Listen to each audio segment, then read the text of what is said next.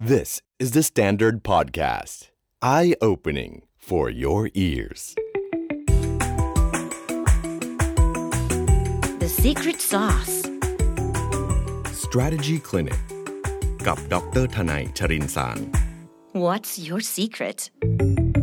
กลับมาพบกันอีกครั้งนะครับ กับ The Secret Sauce Strategy Clinic นะครับ กับอาจารย์ทนายชรินทร์สารที่ปรึกษาแล้วก็ผู้เชี่ยวชาญด้านกลยุทธ์นะครับ สวัสดีครับ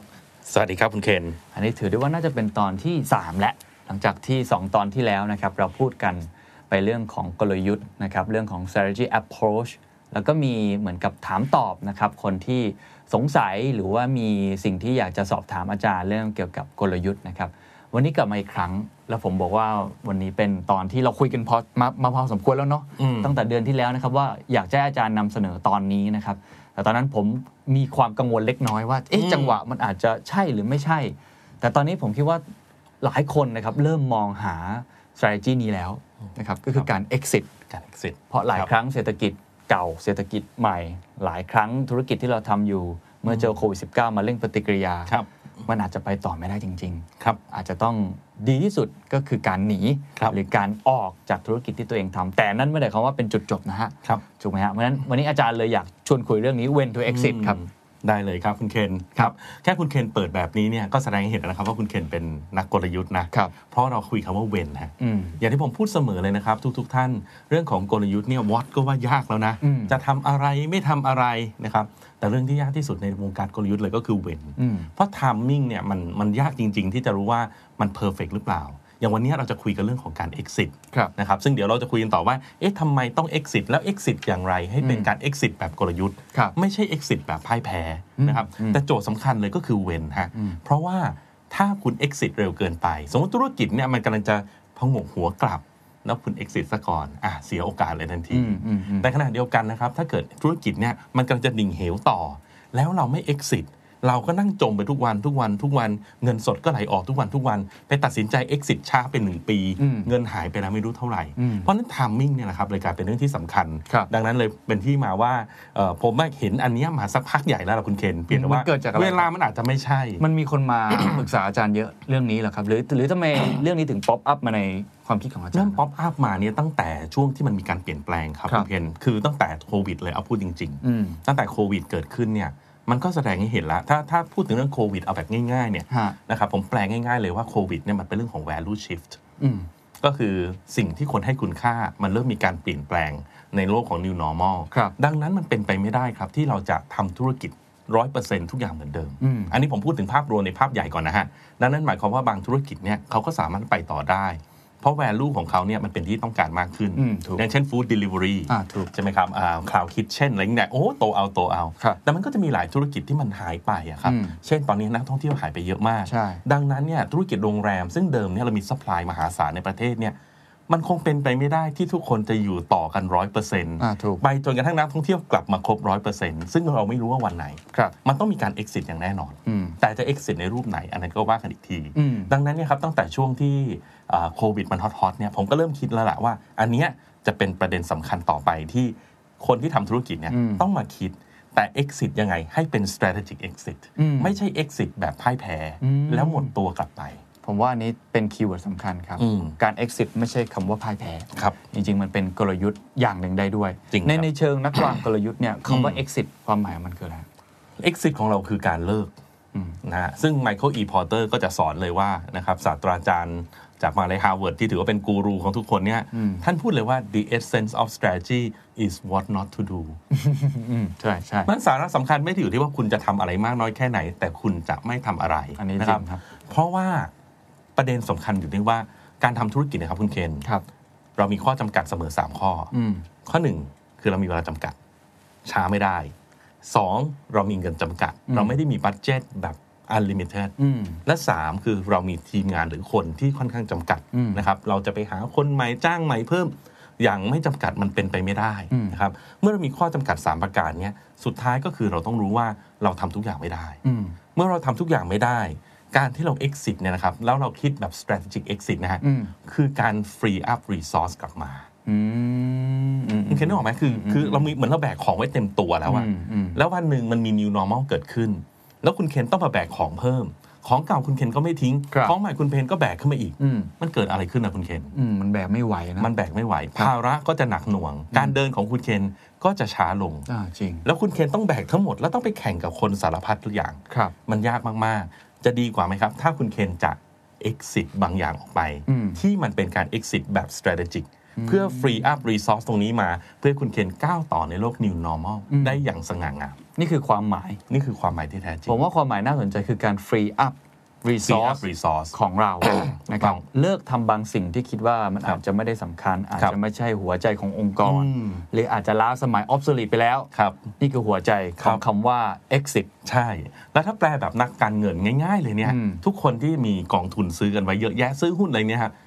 มันก็แบบเดียวกันนะครับ เราเห็นหุ้นตัวหนึ่งกำลังอยู่ขาลง อืม เราเห็นหุ้นอีกตัวกำลังขาขึ้น อืม เราก็ขายหุ้นตัวที่ขาลงแล้วไปซื้อหุ้นตัวขาขึ้น cut loss ถูกต้องเพราะเรามีเงินอยู่จำกัดถูกไหมครับ ดังนั้นเนี่ยเราก็ต้องใช้วิธีนี้ ดีกว่าเราไปเล่นมาจิ้น ไปกู้เงินคนอื่นเข้ามา แล้วมาซื้อตัวแพง อืม อ่าตัวขาขึ้นตัวเก่าก็เรียกว่าไม่ยอมทิ้งสักทีก็ ครับ กลายเป็นติดดอย อืม ตัวใหม่ก็ซื้อเข้ามาอีกก็มารับความเสี่ยง แถมยังกลายเป็นหุ้นมาจิ้นอีกกู้เงินเขามา อืม อย่างเงี้ยมันก็ไม่เวิร์ก อืม นะครับเพราะฉะนั้นนี่แหละครับมันคือการทำให้เรื่องของการ exit เนี่ยทำให้มันเป็น strategic ได้ อืม นะครับเพราะเราเชื่อเสมอครับว่าการล้มเลิกนะฮะไม่ใช่การล้มเหลว อืมการล้มเลิกไม่ใช่กา เรา รล้ เลิ ม ก เหลว เอง อืม เราเลิกเองเราตัดสินใจเลิกเอง ไม่ได้โดนใครบีบให้เราให้เราไปไม่รอดแล้วเราถึงเลิก อืมผมจะเสริมอีกคำหนึ่งการอาจจะใช้คำว่าพ่ายแพ้ ไม่ อืม ไม่ได้หมายความว่าเรายอมแพ้ อืม อาจจะแพ้ในเกมนี้ ครับ เกมต่อไปแล้วอาจจะชนะก็ได้ เราแค่เลิกเล่นเกมนี้เท่านั้นเอง อ่า เพราะเราเห็นเกมใหม่ที่ดีกว่า ครับอะอาจารย์พูดมาสักขนาดนี้แล้ว อ่า ถ้าคนสนใจ ครับ จะเข้าสู่กระบวนการ อืม exit พิจารณาจากอะไรองค์ประกอบมีอะไรบ้าง ครับครับเรื่องนี้จริง ๆ มันเป็นเรื่องยากมากเลยครับคุณเคนโดยเฉพาะถ้าเราคุยถึงธุรกิจที่เป็น Family Business นะ หลายๆคนที่มาปรึกษาผมเนี่ยเป็น Family Business แล้วเริ่มรู้สึกว่าตอนนี้ธุรกิจเริ่มไปไม่ได้ แต่จะเลิกเนี่ยมันกลายเป็นว่า โอ้โห ก็ป้าสร้างมา จะให้มันเลิกในสมัยของหนูเนี่ยมันรู้สึกไม่ดีนะครับ ก่อนอื่นเลยเนี่ยคำแนะนำข้อแรกเลยครับ ต้องตัดเรื่องอิโมชันออกไปก่อนนะฮะธุรกิจเนี่ยมันเป็นเรื่องของธุรกิจ มันเป็นเรื่องของหลักการและเหตุผล เราทำธุรกิจเนี่ยเพื่ออนาคตที่ดีกว่านะครับ อดีตเป็นอย่างไร อืม ก็ปล่อยให้มันเป็นไป ครับ อาจจะเป็นธุรกิจที่ป้าสร้างมาด้วยความยากลำบาก แต่ถ้าเกิดธุรกิจเนี้ยมันจะเป็นภาระของลูกหลานต่อไปในอนาคต อืม ป้าก็คงไม่แฮปปี้หรอกที่หนูหนูๆเนี่ยจะต้องมารับภาระตัวนี้ แล้วไปเจอความยากลำบากต่อไป ครับ จะดีกว่าไหมที่จะเปลี่ยนธุรกิจเนี้ยให้กลายไปเป็นธุรกิจใหม่ อืม ที่เหมาะกับลูกๆนะครับเพราะฉะนั้นผมว่าขั้นขั้นขั้นตอนที่สำคัญถ้าถ้าเป็นธุรกิจครอบครัวนะฮะ ครับ สเต็ปแรกเลยเนี่ยคือต้องถอดความเป็นตัวตนออกให้ได้ อืมซึ่งยากนะครับ ซึ่งยาก ผมผมว่า สเต็ปนี้คือเป็นสเต็ปแรกแล้วก็จะเป็นสเต็ปที่เกาะกิจเกาะกิน อืม หัวใจเราไปในทุกสเต็ปนะ คุณเคนเองก็เป็นองค์ประกอบคุณเคนก็สร้างธุรกิจ ใช่ มา คุณเคนรู้สึกผูกพันไหม ผูกพันแน่นอนแล้วผมคิดว่ามันไม่ใช่แค่เรื่องของอิโมชันแต่มัน อืม คือบางทีเป็นเรื่องประวัติศาสตร์ ที่บริษัท อืม เราสร้างมา อืม ป้ายที่ติดอยู่เนาะมีของ อืม คุณพ่อคุณแม่ของเรา อ่า สร้างสิ่งนี้มาอย่างยาวนาน ครับ หรือหลายครั้งอีโก้ของเราที่เรารู้สึกว่าเราเคยไปบอกกับคนอื่นเอาไว้อะ อืม ว่าอันเนี้ยมันต้องประสบ มัน ความ คือ สำ ธุร เร็จ กิจของเรา ใช่มันคือตัวตนของเรา ธุกิจคบควอ่า มันคือหัวโขนของเรา ใครถามว่าตอนเด็กๆ ว่าทำธุรกิจอะไรแล้วก็อ้างธุรกิจเนี้ย ใช่ เป็นธุรกิจของครอบครัว ต้องบอกว่ามันไม่ง่ายที่จะพูดแบบนั้นนะครับ แต่ว่าเราคงต้องเอาความจริงขึ้นมาคุยกัน อืมอืม นะฮะสิ่งที่สิ่งที่ผมใช้เสมอเลยในการที่บางทีเราต้องเวิร์กกับคนที่มีอิโมชันเนี่ย อืม คือเราต้องเวิร์กด้วยแฟก อืมอืม เราต้องเวิร์กด้วยแฟกต์เราต้องโชว์ให้เห็นเลยว่าแฟกต์เนี่ย ถ้าคุณเดินต่อนนี้ต่อไปมันจะเกิดอะไรขึ้น อืม นะครับ ซึ่งอันเนี้ยมันคือต้องการต้องค่อยๆนั่งพูดคุยกัน ครับ สำคัญคือเวลาคนมีอิโมชันเนี่ยอย่าอย่าเพิ่งไปพยายามสู้เขา อืม นะครับ เราต้องคุยกันด้วยเหตุผลใจเย็นๆ ก่อนอื่นก็หลักของ Seven Habits เลยครับ seek first to understand อ่า then to be understood นะครับเพราะฉะนั้นก่อนที่จะ convince ผู้อื่นนะครับ สมมุติเราเห็นเนี่ยผมเป็นในฐานะเป็นนักกลยุทธ์เนี่ยบางทีผมเห็นหลาย ๆ ครั้งที่เอ่อนักธุรกิจบางคนกำลังเดินไปผิดทาง อืม แต่สิ่งที่ต้องทำคือไม่ใช่ไปบอกเขาว่าคุณพี่คุณผิดแล้วนะครับ อืม เพราะว่าเขาก็จะถามว่าอ่ะมันเรื่องอะไรของ คุณ ถูก นะเดี๋ยวเขาจะหาว่าผมเผือกนะ อ่า มันก็ไม่ดีเท่าไหร่นะ ฟัง เพ ก่อ ราะ น ฉะนั้นเนี่ยฟังก่อนฟังก่อนอ้าวเล่ามาเล่ามาเล่ามานะครับสิ่งที่สำคัญที่สุดคือผมผมชอบรับฟังความกังวล อืม นะความกังวล เพราะว่าความกังวลนี่คุณเกณฑ์มันเป็นเรื่องของการที่จะทำให้คนเนี่ยยอมเปิดใจยอมรับการฟังสิ่งที่มันเป็นแฟกต์มากขึ้น อืม เพราะถ้าเขากังวลก็คือมีเพนพอยต์ อืมถูก เมื่อมีเพนพอยต์ไม่มีโซลูชัน อืม มันย่อมตอบโจทย์นะครับ อืม และเรื่องที่ 2 ก็คือ ความเอ่อความกังวลเนี่ยครับมักจะเป็นจุดเริ่มต้น อืม ที่ดีในการสร้างกลยุทธ์ใหม่ ครับ แต่การ เอา แฟกต์ อืม อย่างเดียวไปบอก อืม ผมไม่แน่ใจว่าเพียงพอไหมคือผมอาจจะพูดข้อนี้ อืม เยอะนิดนึง อืม ผมคิดว่าหลายคนก็อาจจะกำลังประสบปัญหาอยู่ ครับ อ่ะถ้าบอกกับตัวเองเนี่ย อื ผม มว่าอาจจะไม่ยากนัก อ่ะ เมื่อเราเราเขาว่าเอ็นไลท์ตัวเองได้ อืมอืม เดี๋ยวมีคนมาบอกเรา ครับ แต่สมมติผมต้องไปบอกกับคุณพ่อคุณแม่ อืม ผมต้องไปบอกกับหัวหน้าของผม ครับ ผมต้องไปบอกกับประธานบริษัท เออ ของผมว่าเอ่อพี่ครับ เอ่อ สิ่งที่พี่รักมา ครับ 30 ปี อืม มันไม่ใช่ละ อืม ตอนนี้โลกมันเปลี่ยนไปแล้วอ่ะเดี๋ยวอืม เรายกตัวอย่าง ครับ เรามีวิธีการยังไงไหมฮะ ครับ คือผมใช้วิธีคุยเรื่องเกี่ยวกับอนาคตเป็นหลักนะ อืมอืม เพราะว่าอดีตนะมันไม่มีประโยชน์ที่จะคุย อืม คนเราเนี่ยอะไรอาวรณ์กับเรื่องอดีต มันเป็นเรื่องปกติอะคุณเกณฑ์ ครับครับ เนาะเพราะเรามีแต่อดีต อืม แต่อนาคตยังมาไม่ถึง อืม ถ้าเราคุยเรื่องอดีตเนี่ยมันก็คุยกันไปได้เรื่อย อืม ๆแต่ในฐานะบุคคลภายนอกที่คอยเข้าไปช่วยเนี่ย ผมต้องพยายามคุยเรื่องอนาคต อืม ทั้งอนาคตของสิ่งที่เขากำลังทำอยู่ อืม และอนาคตของสิ่งที่เขาสามารถทำได้ อืมอืมอืม เออนะคลาสสิกเคสเลยที่ผม ครับ ใช้สอนประจำโรงงานแห่งหนึ่ง อืม ผลิตผ้าอ้อมให้กับเด็ก ครับ เป็นผ้าอ้อมสำเร็จรูป อืม แบบใช้แล้วทิ้งนะครับ ผมก็เห็นเขาก็ไปได้ดีแหละ แต่ว่าวันหนึ่งมีโอกาสคุยกัน ก็เอ๊ะพี่เอิ่มแต่ผมคนนอกเนาะนั้นผมก็มองเข้ามาปุ๊บเนื่องจากผมศึกษาพวกเทรนด์เยอะ เราก็ทราบอยู่แล้วว่าเด็กไม่ค่อยเกิด อืมอืม อย่างนี้เป็นต้น แต่เขาอะเขาก็อยู่ในธุรกิจก็ไมมีปัญหาเพราะทุกเดือนเขาก็ขายได้ อืม อ่าขายยอดขายตกลงนิดหน่อย เขาก็ทำโปรโมชั่น ยอดขายก็เพิ่มขึ้นมา อืม อ่านะมันก็ไปของมันได้เรื่อยๆ เล่นโปรโมชั่นเล่นกับห้างกระจายช่องทางการจัดจำหน่าย คือพูดง่ายๆ คือธุรกิจเขาไม่ได้มีปัญหา ครับ แต่ถ้าผมมองจากภาพใหญ่ผมจะบอกว่าเนี่ยธุรกิจมีปัญหา อืม เพราะในที่สุดเนี่ยเด็กก็จะเกิดน้อยลงเรื่อย อืมอืม ๆ ดังนั้นตลาดขนาดมันจะหดลง ถามว่ายังทำได้ไหมยังทำได้ แต่เขาต้องเริ่มคิดทำอย่างอื่นแล้ว ถ้าเขาอยากจะมีธุรกิจที่เติบโตต่อไป อืม อย่างนี้เป็นต้น อืม เพราะฉะนั้นวิธีวันที่ผมคุยเนี่ยผมก็ไม่ได้คุยอะไรมากหรอกครับผมถามพี่ครับ พี่คิดว่าอนาคตของธุรกิจพ่อมะพ่ออ้อมเด็กเป็นอย่างไร อืม อ่าอันนี้คุยกันแบบตรงไปตรงมา อืม นะครับ ในวันที่เขาอารมณ์ดีเขาก็บอกอ๋อเออจริง พี่ก็รู้แหละว่าเด็กเนี่ยกำลังน้อยลง แต่พี่ก็ยังไม่รู้ว่าพี่จะไปทำอะไรดี อืม อ่าอย่างนี้เป็นต้น อืม คือบางทีคนเราเนี่ยยังไม่ได้เห็นอย่างอื่น อืม ที่มันน่าทำมากกว่า อืม ก็เลยติดอยู่กับสิ่งที่เคยทำมาในอดีต อืม แล้วก็คิดว่าจะทำอย่างเงี้ยต่อไปเรื่อย อืม โดยที่หากลยุทธ์ที่จะปรับปรุง อืม นะครับ แต่ท้ายสุดเนี่ยจากประสบการณ์ผม 20 ปีนะคุณเคน สิ่งหนึ่งที่ไม่มีใครสู้ได้เลยจริงๆนะคือสู้อนาคตไม่ได้ อืม พลังของอนาคตเนี่ยมันมากมายมหาศาลจริง อืม ๆ แบบที่เรียกว่าฝืนก็ฝืนไม่ได้ฮะเรียกว่าได้แค่ยื้อแล้วกัน อืม แต่พออนาคตมาถึงจริง ๆ เนี่ยเหมือนเหมือนเมื่อนานมาแล้วเคยมีหนังสือเล่มหนึ่งถ้าผมจำไม่ผิดชื่อว่าเมื่ออนาคตไล่ล่าคุณ อืม ใช่ใช่ ยุคหนึ่งดังมากเล ใช่ ยเป็นหนังสือที่ขายเป็นโอ้โหจำได้ว่าเป็นอันดับหนึ่งของประเทศไทยเลย ใช่ใช่ มันเป็นพลังอย่างนั้นจริง ๆ ครับ เมื่ออนาคตมาถึงมันไม่เดินไม่ได้ ดังนั้นเนี่ยเวลาเราคุยกัน อืม เราคุยเรื่องอนาคต อืมผมว่าเป็นแนวคิดที่ดี อื เนาะ ม เพราะส่วนใหญ่พูดถึงเนี่ยอีโก้ประวัติศาสตร์ ความ อืม อะไร ส่วนใหญ่ก็จะเป็นสิ่งที่เป็นอดีตของเรา ครับ แต่ทีนี้เราต้องมองไปข้างหน้าเนาะ เราไปข้างหน้า เพราะบริษัทต้องเดินไปข้างหน้า ใช่แล้ว อ่ะโอเค นักธุรกิจก็ต้องมองไปข้างหน้า นักกลยุทธ์ก็ต้องมองไปข้างหน้า อ่ะถูกครับ อ่า อ่ะงั้นก็อันนี้คือประเด็นที่หนึ่ง อ่า เราเริ่มเห็นและตัดอิโมชันออกไป แล้วก็มองอนาคตร่วมกันค ค รั รั บบ อืม ครับคราวนี้เนี่ยถ้าเราไปดูนะฮะว่าธุรกิจเนี่ยถ้าสมมติเราจะดูยังไงว่า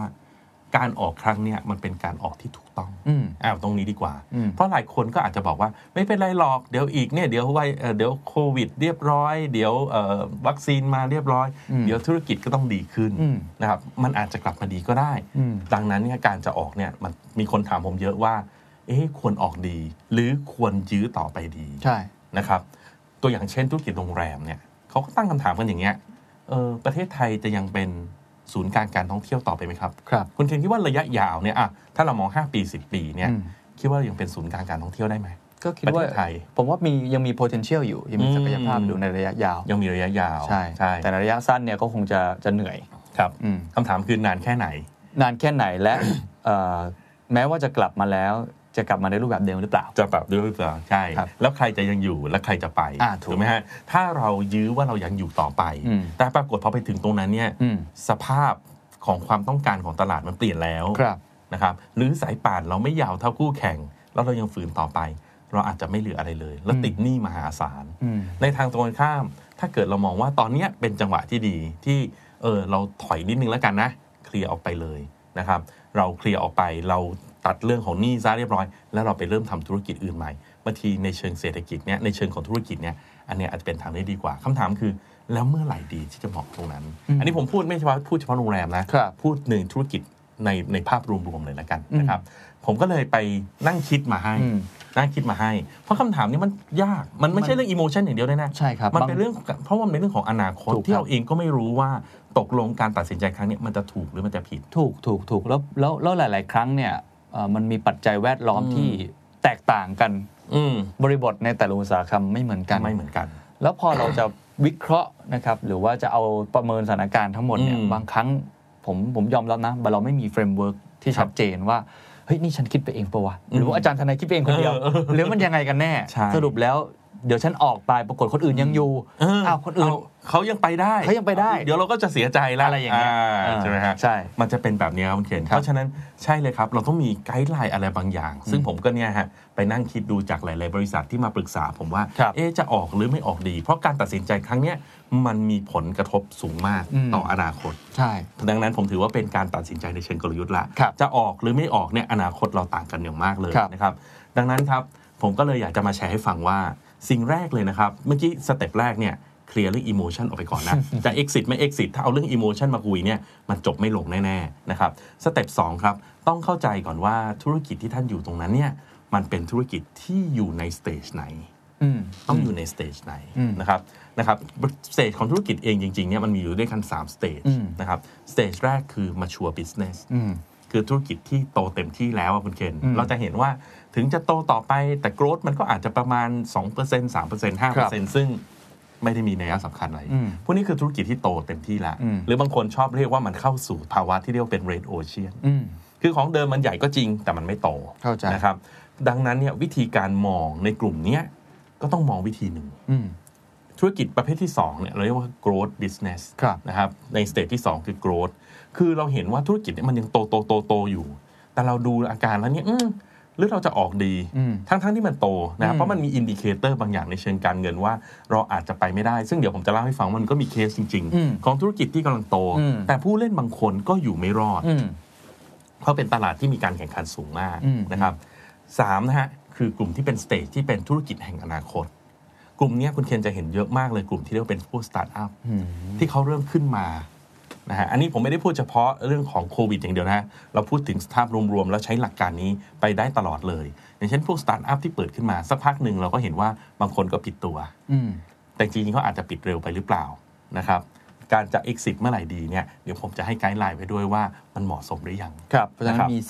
3 business อืม ซึ่งแต่ละท่านก็ต้องไปประเมินเอง ซึ่งผมว่าพูดมาทุกท่านก็รู้อยู่แล้วแหละ ใช่ ว่าตัวเองอยู่ใน ใช่ อยู่ในอุตสาหกรรมที่มันเป็นเนี่ยอิ่มตัวแล้วขาขึ้น อืม หรือว่าเป็นอนาคตเลยยัง ครับ ไม่เกิดตลาดที่ชัดเจนเลยด้วยซ้ำ แต่ท่านเข้ามาเรียบร้อยแล้วนะ ครับ แต่ว่าบางทีมันไปถึงจุดหนึ่งอาจจะสมมตินะฮะ อยู่กับผู้ถือหุ้นเริ่มทะเลาะกัน เอ้ย เลิกดีไม่ดี อ๋ออ่ าแต่ถ้าเกิดมองออกว่าเฮ้ยจริง ๆ อันเนี้ยมันจะกลายเป็นยูนิคอร์นนะ อ่า เออเผลอๆเราอาจจะกลับมารักกันดีแล้วไปกันต่อก็ได้ ฮะ นะครับเพราะฉะนั้นมันอยู่ที่ว่าเรามองเห็นอะไรอย่างไร ครับ ถึงตรงที่บอกว่าเวลาดู3 stage นี้นะครับ ข้อที่ผมมักจะเจอผิดพลาดประจำคือหลายบริษัทชอบเอาตัวเองเป็นตัวตัวตั้ง อืม เช่นบอกว่ายอดขายฉันไม่โตแล้ว ดังนั้นมันเข้าสู่มาชัวร์ อืม ผิดนะครับทุกคน อ๋อ ต้องบอกเลยนะครับว่าวิธีการมองแบบนี้เราต้องมองที่ระดับอุตสาหกรรม โอเค ผมก็เลยจะ ต้อ ถาง ม ไปดูที่ อจรย์อ่ ภาพรวมของทั้งตลาดเลยว่ามันโตหรือมันไม่โต โอเค นะครับอย่าไปมองที่ตัวเอง เพราะฉะนั้นไอ้ที่สามแบ่งเป็น 3 อันเนี่ยมองที่อุตสาหกรรมนะ มองสมที่มติว่า อุตสาหกรรม ผมผม อืม เป็นเดอะแซนด์ด อืม ธุรกิจของผมเป็นยังไงไม่รู้ แต่เรามองอุตสาหกรรมสื่อออนไลน์ว่ามันเป็น สื่อ ยัง อ ไง อนไลน์เป็นอย่างไร โอเคเข้าใจครับ ใช่ครับ อืม เพราะฉะนั้นวิธีการแยกแยะแบบเนี้ยจะช่วยให้เราสามารถมีไกด์ไลน์ว่าเราออกเมื่อไหร่ดี อืม นะครับอ่ะมาดูก่อนกลุ่มแรกเลยกันครับ ส่วนใหญ่ที่เข้ามาคุยกับผมช่วงเนี้ย อืม ก็มักจะเป็นธุรกิจเก่า อืม เป็นธุรกิจเก่าที่เขาอยู่มานานแล้วละครับตั้งแต่รุ่นคุณพ่อคุณแม่นะฮะอาจจะเป็นธุรกิจวัสดุก่อสร้างนะฮ ะ อ่าธุรกิจโรงแรมบ้างอะไรเงี้ยอยู่กันมานานๆแล้วส่วนใหญ่จะอยู่ในกลุ่มที่เรียกว่าเป็น mature business ครับ คือมันไม่ได้โตอะไรแล้ว อืม อันนี้คำถามคือแล้วเราจะออกดีไหม อืม ครับผมให้เช็คลิสต์ข้อที่หนึ่งนะครับ ครับ เช็คลิสต์ที่หนึ่งเนี่ยคือต้องขาดทุนแล้วครับ อืม นะครับ ธุรกิจต้องขาดทุน และเป็นการขาดทุนแบบที่ผมเรียกว่าไม่เห็นทางฟื้น อืม นะครับ เพราะว่าการขาดทุนทางธุรกิจถามว่าเกิดขึ้นได้ไหมคุณเคน อืมเป็นเรื่อง ไปปได้กติ เป็นเรื่องไปได้ โดยเฉพาะมีช่วงโควิดเนี่ย อืม มันทำให้เกิดการ disrupt หลายๆอย่าง อืม ซึ่งอาจจะเกิดการขาดทุนชั่วคราวก็ได้นะครับในช่วงที่ปิดโควิดจริงๆเนี่ยร้านอาหารจำนวนมากขาดทุน อืม เพราะว่าหน้าร้านเปิดไม่ได้เลย ใช่ ถามว่าขาดทุนแล้วจะเลิกดีไหม อืม จริง ๆ มันก็ไม่ใช่ อืม เพราะอันนี้คือการขาดทุนชั่วคราวนะครับ ไม่ใช่การขาดทุนแบบไม่เห็นทางฟื้น อืม นะครับ เพราะฉะนั้นถ้าถ้าเรายังขาดทุนแบบชั่วคราว เราอาจจะพิจารณาไปต่อก็ได้ อืม แต่ถ้าเราขาดทุนแบบไม่เห็นทางฟื้นเลยเนี่ยนะครับ เราควรจะต้อง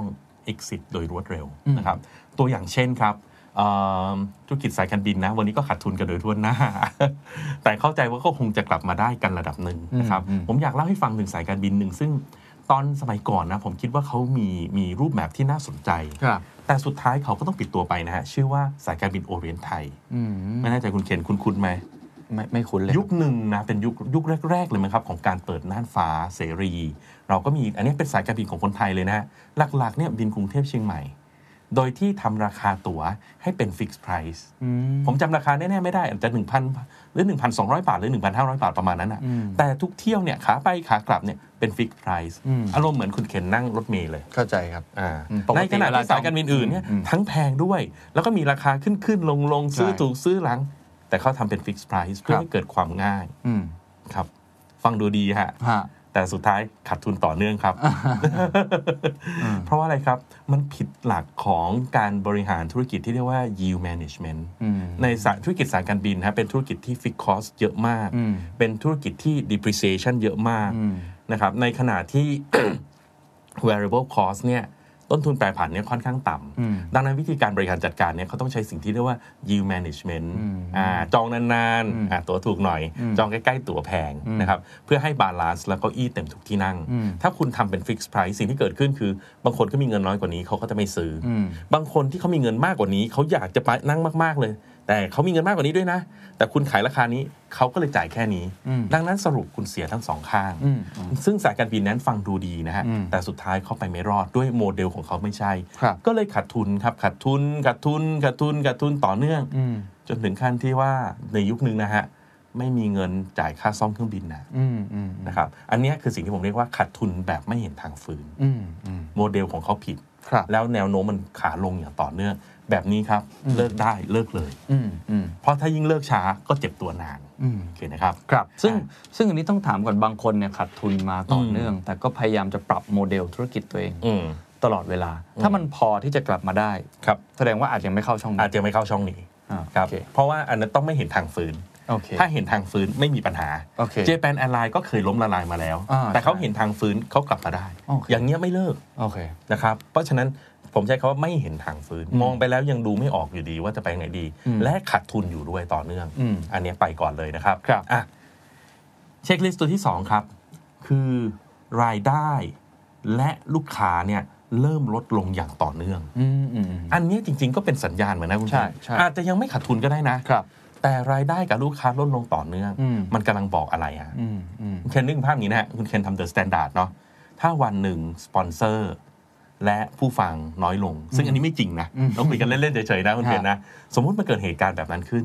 มันเป็นเพราะอะไรได้บ้าง อืมก็อาจจะเป็นเพราะเทรนด์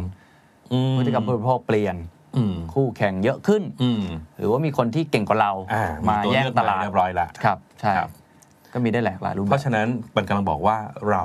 มี value น้อยลงละในตลาดนี้ อืมอืมอืม และใครก็ตามครับ ท่านผู้ฟังถ้าอยู่ในตลาดแล้วมี value และไม่มี value ในตลาดนะฮะเขาอยู่ไม่ได้ อืม ทุกธุรกิจที่อยู่ได้ เพราะคุณสร้าง value ให้ใครบางคนอยู่ ไม่ว่าจะเป็นสินค้าหรือบริการ ครับ ดังนั้นถ้า value ของคุณลดลงอย่างต่อเนื่องต่อเนื่องไปเรื่อยๆ และมันมีเทรนด์ไปเรื่อยๆ แล้วเนี่ยแล้วยังไม่เห็นทางที่จะเปลี่ยนรูปแบบอะไรเลยเนี่ยอันนี้ก็อันตราย นั่นหมายความว่าในอนาคตเนี่ยธุรกิจเนี่ยมันจะไปไม่ได้ ครับ เพราะรายได้ขึ้นอยู่กับลูกค้า อืม เมื่อลูกค้าน้อยลง รายได้ก็จะน้อยลงนะครับ คนที่ผมเห็นตัวอย่างมาแล้วเนี่ย เดิมเนี่ยเขาผมว่าเขาถือเป็นผมชื่นชมเขามากนะเขาเป็นหนึ่งในอินโนเวเตอร์ระดับโลกเลย คือโซนี่อีริกสัน อืมอืม ถ้าคุณเคนจำได้ จำได้ ยุคหนึ่งเรามีโทรศัพท์มือถือ ยี่ห้อโซนี่ ใช่ อีริ เป็ ก น สั แบ น บเปิดออกมาอ่า ใช่นะครับโซนี่ก็ถือว่าเก่งมากนะเป็นคนทำ Walkman ให้เราให้โลกเราใช้ อืม นะครับเป็นอินโนเวเตอร์มากมายทำโทรทัศน์สีทำทีวีจอแบนทำโอ้โหเยอะแยะ ใช่ พูดถึงโซนี่ เครื่องใช้ไฟฟ้าเยอะมาก PlayStation โอ้โห เก่งมากอีริกสันนี่ก็ไม่ธรรมดา อืม นะครับเป็นบริษัทจากสแกนดิเนเวียที่เก่งมากในเรื่องของเทเลคอมสองคนจับมือกันเนี่ยโอ้โหฟังดูดีทีเดียวนะครับแต่ในโลกที่มีทางเลือกทางโทรศัพท์มือถือมากมาย อืม สิ่งที่เกิดขึ้นคือโซนี่อ r ริกสันเนี่ยมีรายได้ ซึ่งจำและและสอดคล้องกับจำนวนลูกค้าที่น้อยลงน้อยลงเรื่อยๆครับคุณเคนเราไม่ต้องคุยกันนะว่าเขาแพ้เพราะอะไร แต่ถ้าเกิดมันมีอาการแบบเนี้ย อืม แล้วพยายามทุกอย่างแล้ว รายได้ก็ยังตก ลูกค้าก็ยังตก อืม สิ่งที่ควรทำก็คือ exit นะครับ ครับ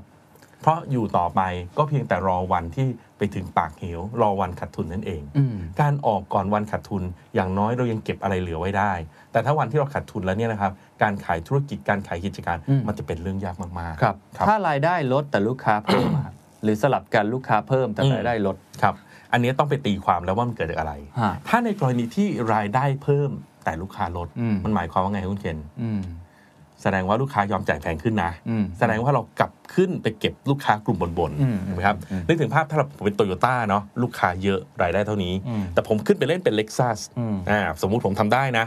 กลายเป็นว่าตอนเนี้ยลูกค้าผมน้อยลง แต่รายได้ผมเยอะขึ้น อืม อันนี้คือสิ่งที่เราเรียกว่า premiumization อืม ซึ่งตอนเนี้ยทุกคนกำลังทำเรื่องนี้กันเยอะทีเดียว ครับ ไม่ผิดอะไร อืม อย่างเงี้ยถือว่าไปได้ อันนี้ มี ไปต่ ก อ ลยุทธ์ มีกลยุทธ์ อืม คราวนี้ถ้ามองตรงกันข้ามที่คุณเคนบอกว่า ถ้าเอ่อเมื่อกี้อะไรนะ รายได้เพิ่มลูกลูกค้าค้า ลด ครับ ถ้ารายได้ลด ลูกค้าเพิ่ม แต่ลูกค้าเพิ่มหมายความว่าไงฮะ อืมทำราคาไม่ดีหรือเปล่า แสดงว่าลงไปตลาดด้านล่าง อื นะ ม แสดงว่าลงไปตลาดด้านล่าง อืม นะครับเอ่ออาจจะโดนกดราคา อาจจะโดนการแข่งขัน หรืออาจจะเป็นการเลือกลงไปที่ bottom of the pyramid อืม แต่อันเนี้ยผมจะไม่ค่อยเห็น ส่วนใหญ่คนที่อยู่ตรงไหนก็ตามเขามักจะแฮปปี้กับลูกค้าในกลุ่มที่เขาอยู่ อืม การที่จะลงไปลูกค้าต่ำลงเนี่ยค่อนข้างเห็นได้น้อยนะครับเพราะฉะนั้นต้องไปดูว่าสาเหตุคืออะไร ครับ ถ้าเขาลงไปที่ bottom of the pyramid และเป็นกลยุทธ์จริง ๆ อาจจะเป็นไปได้ อืม แต่ถ้าเกิดเป็นจะเกิดจากการที่ว่าต้องโดนบีบให้ลงไปตลาดล่าง โดยการลดราคาลงมากๆ อันเนี้ยก็อันตรายเช่นกัน ครับ ครับ อ่านี่คือ นะ ข้อที่สอง ข้อ ครับ ที่สองนะครับอ่ะข้อที่สามครับ อันนี้คือ ถ้ามองไปข้างหน้านะฮะแล้วเราเห็น disruption ที่ชัดเจน อืม รออยู่บนเส้นขอบฟ้าแล้ว อ่าเล่นสำนวนนิดนึงนะ อืม เหมือนมองไปที่เส้นขอบฟ้าแล้วครับ แล้วเห็น disruption อยู่รำไรรำไรนะครับ อันนี้ก็เช่นเดียวกัน อืม เป็นสัญญาณที่บอกว่าออกเถอะครับ อืม เพราะตลาดเดิมมันก็มาชัวร์แล้ว มันก็โตเต็มที่แล้ว มันโตเองไม่ได้ แล้วยังรอมีปากเหวรออยู่ข้างหน้า มันก็ไปไม่ได้อยู่ดีนะครับ ตัวอย่างเช่นนะครับฟูจิเนี่ยจะเป็นคลาสสิกเคสที่เราใช้สอนในใน business school เลยนะฮะโกดักเนี่ยเดินไปจงเหวแล้วก็ตกตุ๊บ อืม ฟูจิมองเหมือนกันเลยครับ แต่ฟูจิมองเห็นนะฮะ อืม ฟูจิเนี่ยท่านประธานของฟูจิเนี่ยเคยให้สัมภาษณ์ประมาณ 10 ปี ก่อนที่ดิจิตอลจะเข้ามา และทำให้ธุรกิจฟิล์มของโกดักเจ๊งฟูจิบอกเขาเห็นเหมือนกัน เขาเชื่อว่าประมาณ 10 ปีจากนี้แหละ ฟิล์มจะตายแล้วดิจิตอลจะมา ครับ สิ่งที่เขาทำก็คือเขาก็เลยสโลว์ดาวน์ธุรกิจฟิล์ม แต่เอาเงินส่วนเนี้ยครับ ไปทำธุรกิจอื่น อืม ๆ เช่น ธุรกิจที่เกี่ยวกับคอลลาเจนนะครับอ่าธุรกิจที่เกี่ยวกับเคมี ธุรกิจที่เกี่ยวกับเครื่องสำอาง ธุรกิจที่เกี่ยวกับการแพทย์ อืม เพราะเขาเห็นแล้วครับว่า disruption กำลังรออยู่ตรงหน้านะครับ อืมเพราะฉะนั้นต้องดูเรื่องของอาจารย์ใช้คำว่าเส้นขอบฟ้า มองที่เส้นขอบฟ้ามองไปไกลๆนิดนึงครับ ฮะ อย่ามองแต่เฉพาะตรงหน้า อย่ามองแต่งบการเงิน ครับ มองข้างหน้าไปว่าธุรกิจอุตสาหกรรมของเรา มันจะมีโอกาสที่จะเกิด disruption อะไรที่ค่อนข้างชัดเจนไหม ที่เส้นขอบฟ้า อืม เมื่อเห็นตรงนั้นปุ๊บ ตัดสินใจเลยครับ exit อืม เคสที่เพิ่งเกิดเร็วๆนี้เองแค่สัปดาห์ 2 สัปดาห์ที่ผ่านมาเนี่ยครับ คือ IBM ทำการ exit ธุรกิจ service แล้ว อืม อ่า อืมอืมเพราะเขา อ่ะ มองเห็นด้านนี้เหมือนกัน เขามองเห็นเหมือนกันครับว่าทุกอย่างจะขึ้นไปอยู่บนคลาวด์ อืม เมื่อทุกอย่างขึ้นไปอยู่บนคลาวด์ดังนั้น IT Service จะไม่ใช่เรื่องใหญ่แล้ว อืม สมมติคุณเคนทำ The Standard เนี้ย ครับ ในอดีตคุณเคนอาจจะต้องบอกว่า โอ้ คุณเคนต้องมีห้องเซิร์ฟเวอร์ มีทีมเน็ตเวิร์กมีเจ้าหน้าที่ อืม ก็ต้องมีคนมาช่วยดูแลให้ ครับ แต่ถ้าคุณเคนบอกวันนี้คุณเคนขึ้นคลาวด์หมด ทุกคนมี Access ขึ้นคลาวด์การดูแลทุกอย่างการอัปเกรด Maintenance Security อยู่บนคลาวด์คุณเคนไม่ต้องใช้คน อืม ซึ่งอันนั้นนะครับคือธุรกิจที่ใหญ่มากของ IBM แต่ IBM มองเห็นแล้วว่าที่เส้นขอบฟ้าว่าอันเนี้ยมันจะเกิด disruption อืม ดังนั้นคุณเคทาง IBM ก็เลยเริ่ม exit ธุรกิจนี้ก่อนเลย อืมโอเค อืม จริง นะๆครับ ก็มีหลายธุรกิจนะครับที่เอิ่มผมใช้คำว่าเขาเขาเห็น disruption อืม เขาก็ยังอยู่ใน อืม เนี่ยเกมที่เขาถนัดอยู่ ครับ เหมือนเขายังเชื่อว่ามันยังมีกลุ่มของเขาอยู่มีรายได้ของเขาอยู่ อืม อันนี้ก็ยังพอไปได้ถูกไหมฮะ ครับครับ อ่า แต่ถ้าคุณมีอะไรขึ้นเนี่ยเนี่ยซึ่งจะเดี๋ยวเดี๋ยวจะไปสู่ข้อที่ 5 นะฮะ ฮะ อันเนี้ยถ้าไปได้ก็ยังไปนะครับ อืม แต่ถ้าเราเห็นอะไรอยู่ข้างหน้าแล้วมันไม่เวิร์กนะ อืม ความเห็นนักกลยุทธ์ของผมนะ เลิกเถอะ อืมอืม มันเหมือนเราคบกับแฟนนะคุณเคน แล้วเรารู้ว่ายังไงก็ไม่เวิร์กแน่ๆอะเลิกเถอะ อืม เสียเวลา ครับ นะครับจริงอยู่ครับระหว่างที่ยังอยู่ต่อไป เราก็อาจจะได้เงินจากธุรกิจนี้ไปเรื่อยๆ แต่เรารู้แล้วมันไม่ใช่ธุรกิจที่มีอนาคต อืม นะครับทำไมเราไม่เอาเวลาไปสร้างธุรกิจที่มันมีอนาคต ก่อนที่เวลาที่คริสิสมันจะมาถึงเรา และโดยมากนะครับเวลาที่คริสิสมาถึง ตอนที่กำไรเริ่มน้อยเอ่อธุรกิจเริ่มแย่ ตอนนั้นเนี่ยจะปรับธุรกิจอะไรก็ยาก อืม เหมือนโกดักอะฮะตอนที่ใกล้ใกล้ที่จะตายเนี่ย อืม ตอนนั้นพยายามปรับธุรกิจยังไงก็ไม่ไหว อืม ฐานะทางการเงินก็แย่ อืม พาร์ทเนอร์ก็หมดความเชื่อใจแล้ว เพราะเขาเห็นอยู่แล้วว่ากำลังจะดิ่งเหว อืม นะครับดังนั้นถ้าอยู่ไกลๆล่วงหน้าแบบเนี้ยแล้วจัดการซะน่าจะเป็นประโยชน์มากกว่า รีบปรับก่อน รีบปรับก่อนนะครับ ให้คนอื่น รีบ มา เอ็ก ปรับ ซิสซะก่อนพูดง่ายๆหนีก่อนคนอื่น อืม นะครับ ครับ อ่า อ่ะ นะครับ ในข้อข้อเช็คลิสต์ข้อที่ 3 ข้อที่ 4 ครับ อ่ะคราวนี้ข้อที่สี่ครับ แต่คราวเนี้ยหลายคนบอกว่าเอ้ยมันก็ขาดทุนนะรายได้ก็น้อยลงมี disruption เราอยู่ข้างหน้า อืม แต่พอดีมันมีซีเนอร์จีกับธุรกิจอื่นเก่าที่เรายังมีอยู่ไง ครับ ดังนั้นเนี่ยบางทีมันอาจจะต้องเก็บไว้ก็ได้ อืม นะครับ เพราะดังนั้นเนี่ยอันนี้คือเหตุผลของการเก็บไว้นะคือไม่ Exit เราจะ Exit ก็ต่อเมื่อมันไม่มีซีเนอร์จีกับธุรกิจอื่นในเครือแล้ว อืมอืม นะครับ เพราะบางทีไอ้ของเก่าเนี่ยมันเป็นตัวที่ทำให้อีกส่วนหนึ่งเนี่ยมันสามารถเดินอยู่ได้ อืมอืม นะครับอ่ะคิดง่ายๆคุณเคนสมมุติได้เอาดูตัวอย่างเนี่ย วันนี้เอ่อในวงการธุรกิจเนี่ยท่านหนึ่งที่เรานับเป็นฮีโร่มากเลยช่วงนี้ก็คือเฮียฮอแห่ง RS ครับ ครับ อืม นะมีเคสตัดดี้มีข่าวอะไรต่างๆมากมายคุยกันเรื่องนี้เยอะ อืม ถ้าเรามองเฉพาะกลุ่มธุรกิจของศิลปินอย่างเดียว อืมอืม นะครับคุณเคนคิดว่าน่าทำไหมศิลปินเพลงทั้งหลายเนี่ย ก็ไม่ได้น่าทำเหมือนแต่ก่อนแล้ว ครับ อืม ค่อนข้างที่จะยากแล้วนะแต่ถามว่าถ้าสมมติไม่มีธุรกิจนี้ ธุรกิจสื่ออ ม แล้วธุรกิจขายของ อืม มันจะทำง่ายไหมเหมือนเห็นทุกวันนี้ไหมครับ อืม ก็ ด้ ไม่ง่าย ครับ ใช่ถูกไหมฮะ อืม ถ้ามีเพลงก็ยังทำสถานีวิทยุได้ ครับ ก็ยังสามารถจัดคอนเสิร์ตได้ มีศิลปินที่มาเป็นอินฟลูเอนเซอร์ได้ เพราะฉะนั้นในหนึ่งตัวธุรกิจเนี่ยอย่าไปมองแต่ว่าธุรกิจเนี่ยมันไม่ดี อืม อย่าไปมองว่าธุรกิจนี้มันขาดทุนแล้วตัดมันทิ้ง อืม เพราะบางครั้งธุรกิจเนี่ยมันกำลังสร้างประโยชน์ให้กับธุรกิจอื่น อืม ที่ทำให้อยู่ได้ อืม ต้องมอง as a system ถ้าอย่างนี้ไม่ต้องออก แที่มแต่ละวอย่างนี้ไม่ต้องออกนะฮะดังนั้นผมถึงบอกว่าถ้าจะออกก็คือดูไปแล้วมันไม่มีซีเนจีกับธุรกิจอื่นนั่นเอง โอเค เพราะฉะนั้นต้องดูให้ดีว่า ครับ ไอตัว business ที่เป็น core business ของเราที่เรา ครักำบลังจะพิจารณาว่าจะ exit เนี่ย อืม บางครั้งอาจจะไม่ได้สร้างรายได้ก็ได้ ใช่ ถูกไหมฮะ แต่ว่าไปเชื่อมกับ business อื่นๆ ใช่ครับ หรือเราอาจจะสร้าง business model อื่นด้วย ใช่ ยังมีธุรกิจสื่อหลายเจ้าก็ทำเหมือนกั อื น ม เหมือนกันครับ ครับ คือตัว print เนี่ยด้ ไม่ไหวแล้วล่ะ ไม่ไหวแล้ว อ่า แต่ว่าต้องรักษาไว้ อืม เพราะว่าเอาไปทำอีเวนต์ต่อได้ ใช่ นะครับหรือว่าเอาไปทำกิจกรรมอื่นๆ ที่หารายได้ได้ ถูกต้องเลย เพราะฉะนั้นอย่าไปแยกมองเป็น business unit ฮะ อันเนี้ยเป็นความผิดพลาดในด้านการจัดการที่เกิดขึ้นในโลกเนี่ยมาหลายสิบปีแล้วนะ คือตั้งแต่มีคำว่า business unit ฮะ อืม หลายท่านอาจจะเริ่มคุ้นๆแล้วนะ สมัยก่อนนี่ไม่มีคำนี้นะฮะ แต่ก่อนเรามองธุรกิจเนี่ยเป็นหนึ่งก้อนหนึ่งบริษัทนี่คือหนึ่งก้อน อืม แล้วประมาณน่าจะช่วงประมาณ 1980 1990เนี่ย ครับ เกิดคำว่า business unit เกิดการแตกออกมาดูว่าแต่ละคนเนี่ยใครกำไรมากกำไรน้อย แล้วพอมานั่งไปได้ดู อ้าว ตัวนี้ขาดทุน ขาดทุนทั้างนั้นเอาไงดี เลิกเลยละกัน จะได้ทำให้ภาพรวมดีขึ้น แต่ลืมไปว่าไอ้ตัวนี้แหละครับ มันคือตัวที่เสริมตัวอื่นๆ ถ้าไม่มีตัวนี้คนอื่นอาจจะอยู่ไม่ได้ด้วย คลาสสิกเคสเลย ก็คือ IBM อ่ะกลับมา IBM อีกแล้ว เนาะ สิทธิ์เก่า IBM ก็เลยขอพูดเยอะหน่อยนะฮะ IBM เนี่ยนี่คือจุดเริ่มต้นของความร่ำรวยของบิลเกตเลยนะฮะ ที่เคยเป็นบุคคลที่รวยที่สุดในโลก อืม เขาโตมาเขาเกิดขึ้นมาได้จากความผิดพลาดของ IBM อืม ความผิดพลาดของ IBM เกิดจากการที่ IBM เอาระบบ business unit เข้ามาใช้ อืม แต่ก่อนเป็น one IBM มองดูภาพรวมจะดีจะเลวไม่รู้แหละ แต่มันก็โอเคอะ อืม แต่พอแยกปั๊บปั๊บปั๊บเป็นส่วนๆปั๊บเนี่ยครับ IBM เลยไปพบว่าธุรกิจซอฟต์แวร์เนี่ยคือธุรกิจที่ขาดทุน คุณเคนนึกถึงสมัย PC เนาะเครื่อง ครับ คอมพิวเตอร์ PC สมัยเด็กๆละนั่นนะครับ ขายฮาร์ดแวร์ อืม คนจ่ายเงินค่าฮาร์ดแวร์ ครับ แต่ซอฟต์แวร์ที่ติดไปด้วยคือ MS-DOS ไม่มีใครจ่ายเงิน อืม ทุกคนถือว่าต้องเป็นของแถม อืม ดังนั้นในเชิงของการวัดในเชิงการเงินแบบ business unit เนี่ย อืมอืม ก็เลยมองว่าฮาร์ดแวร์กำไร อืม แต่ซอฟต์แวร์นี่ขาดทุน โอ้ยลงทุนเขียนซอฟต์วงซอฟต์แวร์ไปมากมาย แต่ต้องเอาไปแจกฟรี อืม ไม่แจกฟรีคนก็ไม่ซื้อ PC อืม พอขันว่าขาดทุนเอาไงดีครับ อืม เอาซอร์สแล้วกัน อืม บิลเกตเห็นตรงนั้นพอดีเลยเดินเข้ามาเสียบบอก IBM บอกว่าผมรับเอาซอร์สแล้วกัน แล้วผมจ่ายเป็นไลเซนส์ อืม แต่บิลเกตฉลาดกว่านั้นบอกว่านายผมขออนุญาตแล้วกันนะเอาไปขายคนอื่นได้ด้วย อืม สิ่งที่เกิดขึ้นคือตลาด PC ก็เลยเปลี่ยนไปทั้งตลาดเลย อืม จากตลาดสมัยก่อนที่ IBM เป็นเจ้าของแต่เป็นผู้เดียว กลายเป็นใครๆ ก็กระโดดขึ้นมาแข่งกับ IBM ได้ ครับ ส่วนคนที่สบายเลยก็คือบิลเกตเพราะว่า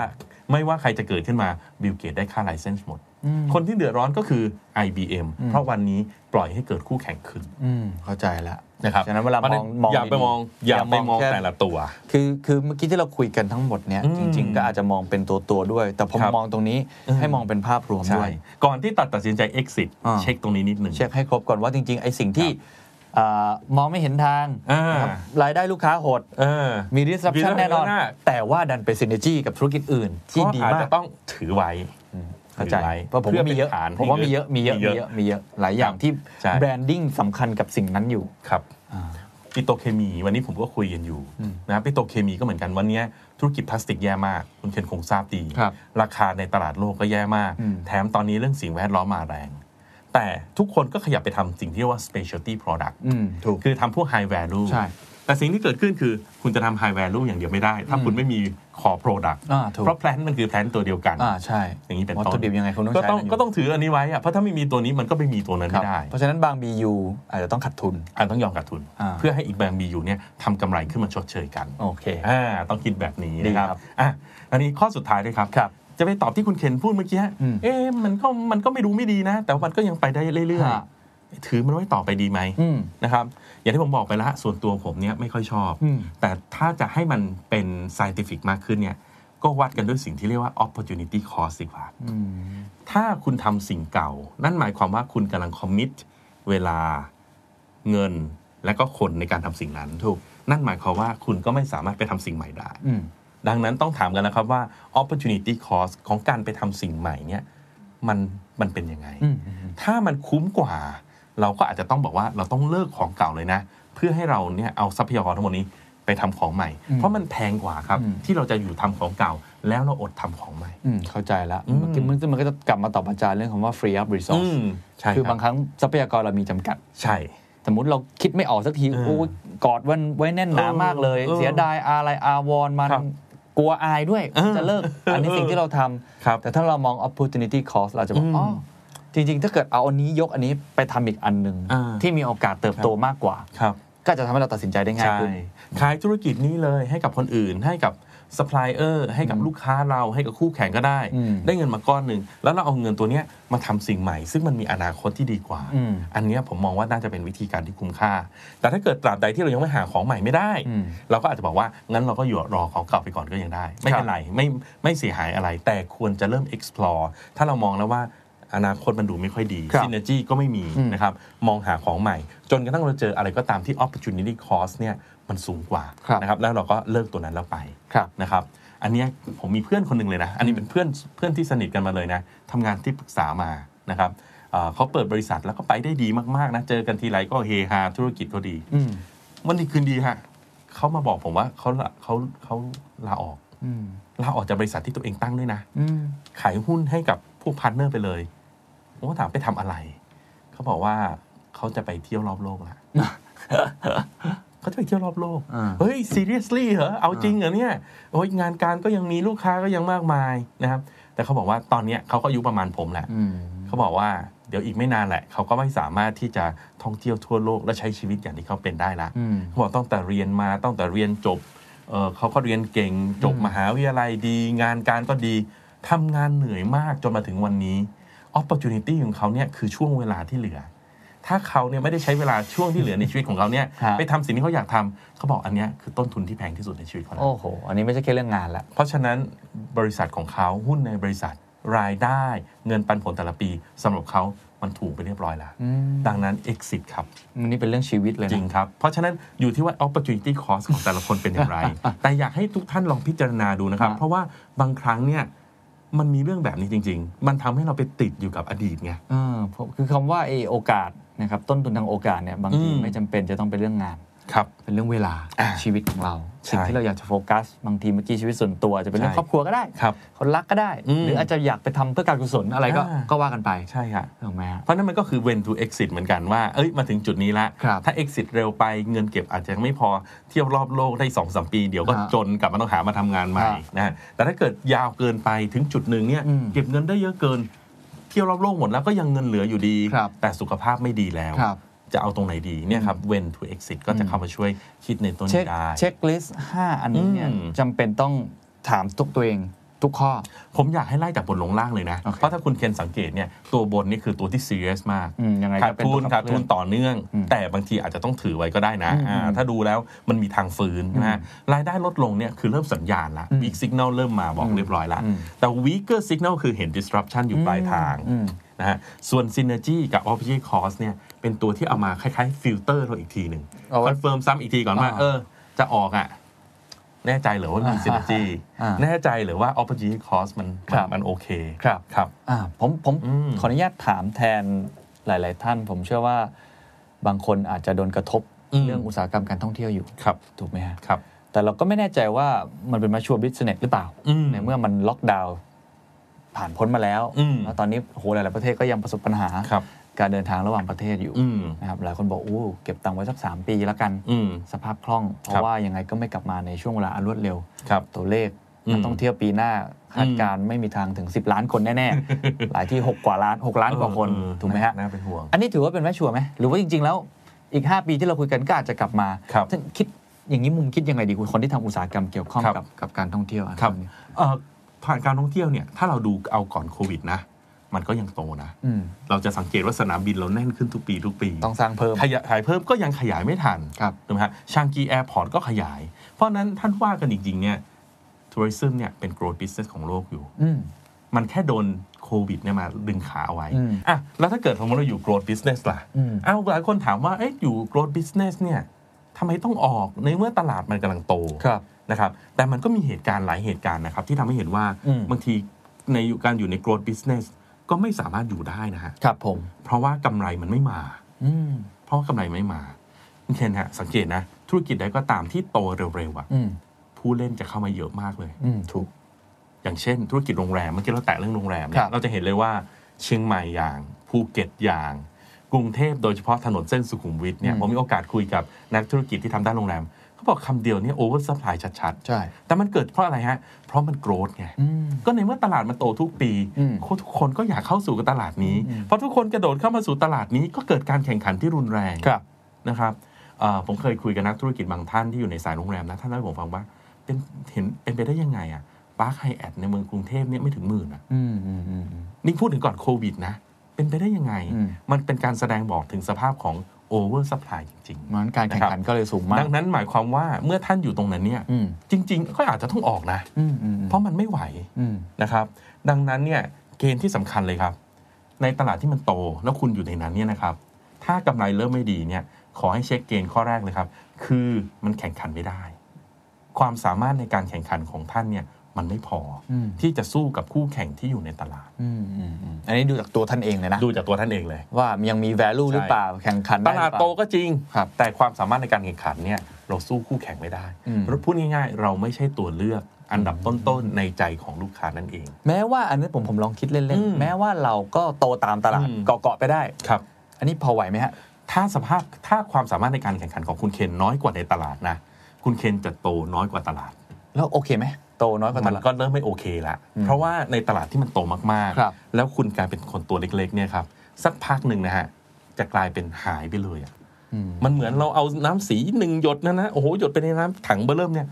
มันละลายหายไป อืมอืม จะทำธุรกิจอะไรก็ตามนะครับ มันมีมันมีค่าใช้จ่ายเยอะ อืมอืม การ attract คนเก่งๆ ก็ attract ไม่ได้ อืม จะทำเรื่อง branding ก็ทำไม่ไหว เพราะว่าเราเล็กกว่าคนอื่นเขา อืม นะฮะจะบอกว่าเล่นจาก niche market ก็อาจจะพอได้ แต่นั่นหมายความว่าไม่ได้เล่นในตลาด growth แล้วนะ ตลาด growth เนี่ยมันเขาต้องไปกันไปเรื่อยๆ ไปเรื่อยๆ เลย ตัวอย่างเช่นเนี่ยดูตลาด e-commerce ครับคุณเคน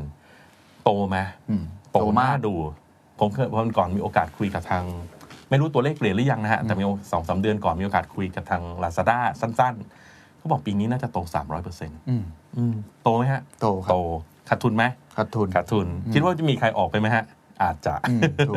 เป็นไปได้ อ่า เพราะอะไรครับ เพราะความสามารถในการแข่งขันไม่เพียงพอนั่นเอง โอเค ที่จะสู้กับรายใหญ่ ๆ ที่เขาไปได้ อืม นะครับ ผมคิดว่าวงการธุรกิจ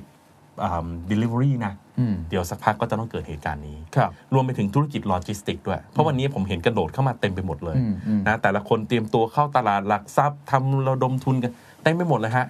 แล้วจะต้องเจอใครสักคนที่ไม่มีความสามารถในการแข่งขัน อืม แล้วในที่สุดก็ต้องถอยไป อืม อืมเอายุคเอาเอาเอาประวัติศาสตร์จริงเลยแล้วกันนะฮะพอดียุคหนึ่งผมเคยตามติดตามเรื่องตลาดอ่าสาหร่ายทอดเนาะส สลายทอด อืม ถ้าคุณคุณเกณฑ์จำได้เนาะ ครับจำได้ ตอนตลาดตลาดสลายทอดเนี่ยเกิดมาด้วยเท่าแก่น้อย ใช่ นะครับซึ่งตลาดโตเร็วมากเลย ตอนนั้นโตโตโตโตโตเรียกว่าผลิตไม่ทันอ่ะ อืม สักพักก็เลยต้องมีคนกระโดดเข้ามา อืม นะครับก็คือมาชิตะกับโอโนริ อืม ซึ่งก็เป็นของค่ายใหญ่ทั้งคู่ อืม แต่สุดท้ายนะฮะวันนี้ก็เหลืออยู่แค่ 2 เจ้าละ อืม คือเท่าแก่น้อยกับมาชิตะ อืม โอโนรินี่หายไปแล้ว ถามว่าเพราะอะไรนะฮะเพราะความสามารถในการแข่งขันมันไม่ได้นั่นเอง อันนี้ ถ้าพูดถึงวันเนี้ยเรา ครับ เอ่อนึกถึงถ้าเราจะไปซื้อสาหร่ายทอด แบรนด์อันดับต้น ๆ คืออะไร ก็เท่าแก่น้อยมาชิตะ ครับครับ โอโนริเนี่ยไม่ใช่แบรนด์ต้น อันนี้วัดเอ่อมีอะไรที่วัดอย่างชัดเจนไหมครับ ครับ เช็คลิสต์อย่างชัดเจนว่าฉันฉันแข่งขันไม่ได้แล้ว ๆ ความสามารถในการแข่งขันเนี่ยถ้าจะคุยเรื่องเนี่ยยาวเลย เดี๋ยวอาจจะต้องวาดลงวาดรูป ด้วยแต่ถ้าแปลง่ายๆ มันคือคำว่า value added บนคอสที่คุณมีเท่านี้ ครับ คุณสร้าง willingness to pay หรือกิเลสให้ลูกค้าได้มากแค่ไหน อืม ถ้าคอสคุณสูง แต่สิ่งที่คุณทำเนี่ยลูกค้าบอกว่าฉันไม่ค่อยอยากได้หรอก อืม อันเนี้ยคือ value added น้อย อืม แต่ถ้าเกิดคอสของคุณน้อย อืม แต่สิ่งที่ทำมาโอ้โหมันเก๋ไก๋มากเลย จนทำให้คนอยากได้มาก อืม ๆ ตัวอย่างเช่น อืม ปลา ต้องโกคอสคิดว่าเยอะไหมคุณเคน อืมไม่เยอะ ไม่น่าจะเยอะแต่ willingness to pay เป็นไงครับ อืม หกโมงเช้าไปยืนต่อคิว อืม ไอเนี่ยเนี่ยคือ value added สูง อันเนี้ยครับคือความสามารถในการแข่งขัน อืมอืม บางคนไม่มี ครับ ต้องยอมรับว่ามีสินค้าเหมือนคนอื่น แต่ไม่มีความสามารถในการแข่งขัน อืม มีสินค้าไม่ได้ว่าไม่มีนะฮะ ครับ แต่ความสามารถในการแข่งขันไม่มี อืม ดังนั้นเนี่ยแม้อยู่ใน growth business ครับ อืม ถ้าไม่มีความสามารถในการแข่งขันก็ออกเถอะครับ อืม อยู่ต่อไปก็ไม่โตอยู่ดี กลายเป็นคนแคระในธุรกิจนี้ อืมอื อื ม ม ถ้าถ้าคนมาถามอาจารย์ว่าเอ่อเราพอใจแบบเนี้ยเราพอใจที่จะไม่โต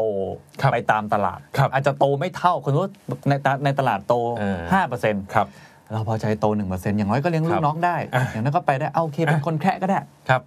ไม่อยากออกอาจารย์ทำ ค ไง รับอ่ะอันเนี้ยผมก็ไม่โทษแล้วนะฮะ เพราะว่าอันเป็นการตัดสินใจของท่านนะ ฮะ อ่าท่านเป็นเจ้าของธุรกิจ แต่ผมจะชวนคุย อ่า ว่าถ้าเป็นอย่างนี้ยต่อไปเรื่อยๆ สัก 5 ปี 10 ปี